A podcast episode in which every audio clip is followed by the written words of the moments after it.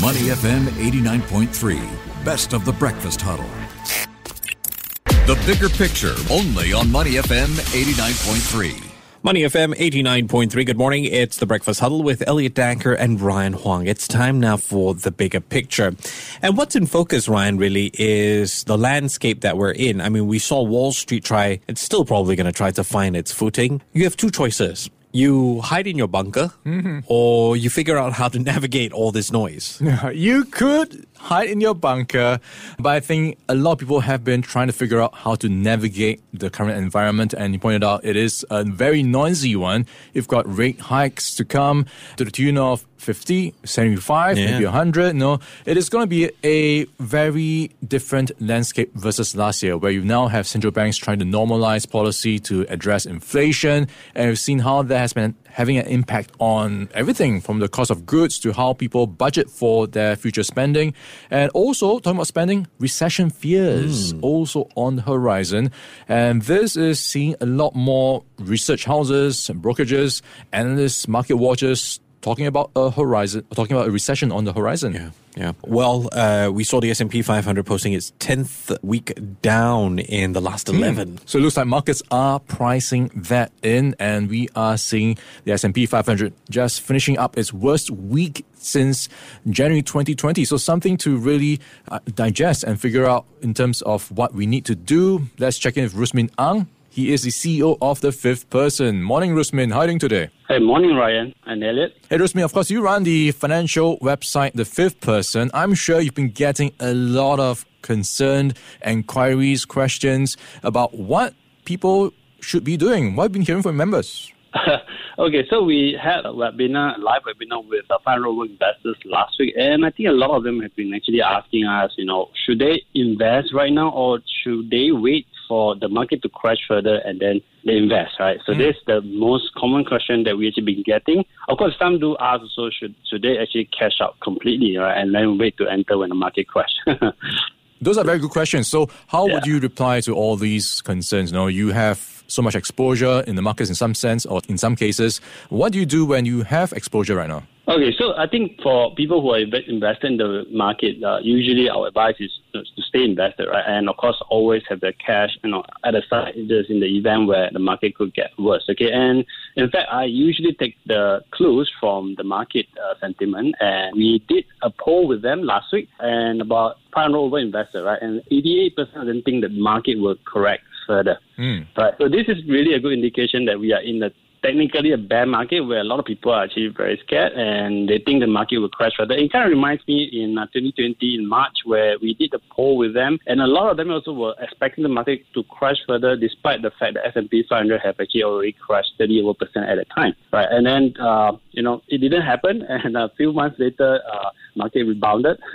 so uh, now is also a kind of good indicator where you know we are in the bear market, which is also a good time to start to pick up some stocks uh, along the way. Yeah. Yeah, I think what you pointed out is a very good um, point as well because you can't time the market when it really rebounds. You might miss the boat. That's why it's important to stay invested. I think that's yeah. why you also have this bit of a shopping list or short list of sorts. If you have any opportunities in the market, you can just jump on them.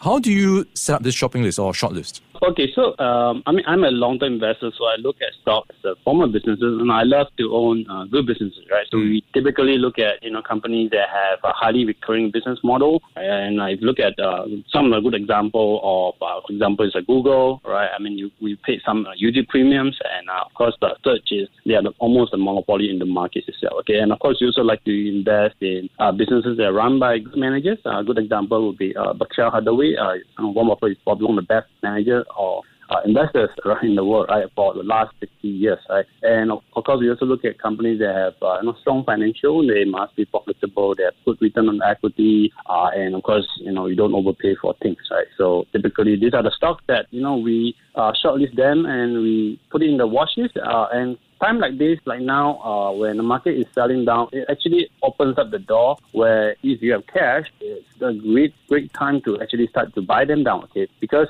a lot of time people try to predict the market, trying to time the lowest. It can't be done in the stock market.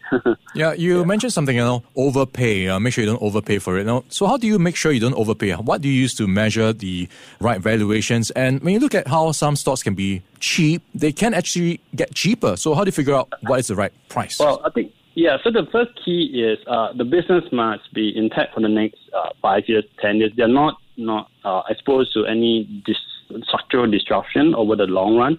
If you know they that it, once that is okay, typically uh, you know we look at the valuation, right? So valuations, uh, there are a few metrics to look at few businesses, uh, price to earnings is probably the most uh, well-known uh, ratio that we use, in, that most investors will use. Uh, there are other metrics like price to book, and of course, uh, price to cash flow, and of course, uh, sometimes we also do the dividend yield, especially if you are an income investor, right? So this the metrics where you can easily compare with their historical trading band. Uh, that kind of gives you an indication where you know in the bear market, typically the PE of that company could be very low. Let's say uh, 15, right? Uh, in the bull market, it can go up to as high as uh, 30. So that kind of gives you an indication where the market is pessimistic and when it's trading at PE of 15, uh, and it could be you know as high as 30 times. Now, this is the case for Google. Right? There's been uh, their trading range uh, since they were listed right, uh, for the last five to 10 years. Yeah, we've seen many of these growth stocks in recent weeks and even months just going through a bit of a slump. I'm just wondering, does that make it more attractive for you to go into that sector despite all the expectations of rate hikes and rotation away from growth? Will the likes of Tesla, Twitter still be attractive? Well, I think I can't say for sure with Tesla and Tesla, but uh, with businesses like Google, I mean, I, am still a, a fan of it. Uh, and we have to understand that the stock market is work in uh, cycle, right? So now, last year we had the, probably one of the best year in the stock market, and now this year we are looking at the bear market, uh, completely opposite.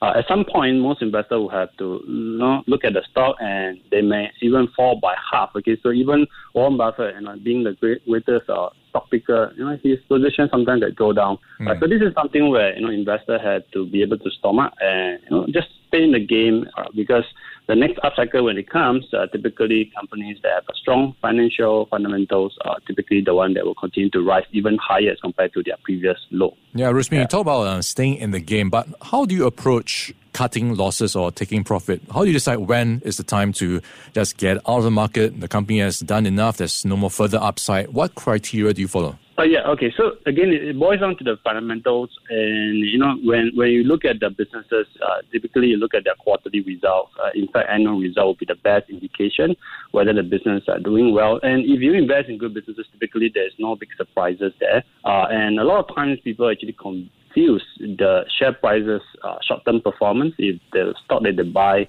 uh, goes down by you know 20%, they think that the stock is crap, is not mm. doing well.